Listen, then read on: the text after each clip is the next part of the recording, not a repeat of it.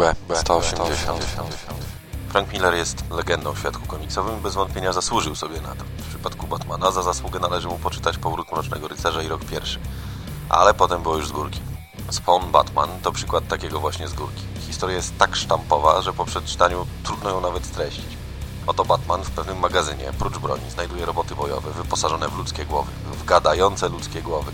Jedną z nich udaje mu się zidentyfikować jako bezdomnego z Manha Manhattanu. Wiadomo, w Stanach nawet bezdomni mają rejestr dentystyczny. Cokolwiek by nie powiedzieć, Gacy pojawia się w Nowym Jorku. W tym samym czasie Spawn próbuje się dowiedzieć, czemu znikają jego kumple lumpy. Batman zastuje, zastaje go akurat, kiedy ogniem piekielnym każe dwóch opryszków.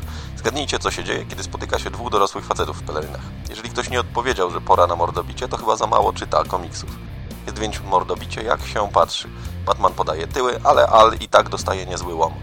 A potem zaczyna się jeszcze ciekawiej, bo oto pojawia się pewna kobieta, która nazywa się inaczej niż dawniej i której udaje się zmylić Batmana, a która pod przykrywką schronisk dla bezdomnych prowadzi intratny interes polegający na produkcji robotów bojowych wyposażonych w ludzkie głowy. Dlatego handluje bronią, z Bliskim Wschodem i nie tylko.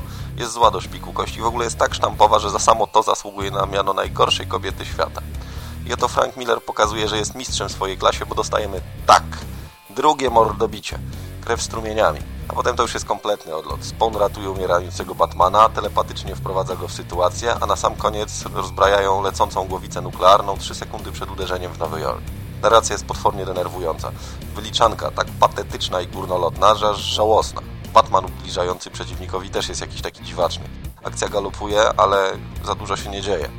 Można by założyć, że rysunki uratują tę historię i faktycznie, jeśli ktoś lubi Toda McFarlane'a, to na pewno będzie się dobrze bawił. Kanadyjczyk jest tu w swojej świetnej formie, ale no właśnie, to jest tak jak Keith. To jest rysownik, którego trzeba lubić. Jego kreska strasznie się waha, od hiperrealistycznej do takiej wręcz karykaturalnej. Momentami się aż wynaturza. Mięśniaki wyglądają świetnie, to na pewno to najwyraźniej w trykociarzach czuje się jak ryba w wodzie. Na pewno strona graficzna jest o niebo lepsza niż sieczka, która robi w tym albumie za scenariusz. Tym bardziej, że kolory położył Steve Olive. To jest jedno z tych nazwisk, które czytelnik komiksów amerykańskich rozpoznaje bezbłędnie. Paleta tego komiksu to prawdziwa orgia barw, błyszcząca, pełna niesamowitej energii. W dodatku, co nie jest aż tak częste, to są kolory dobrane z rozmysłem, smakiem, no słowem z głową. Chyba najlepszy element tej produkcji. Nie wiem, co mam powiedzieć. Scenariusz to klisza na kliszy. Rysunki, pod warunkiem, że lubi się specyficzny styl McFarlane'a, doskonałe.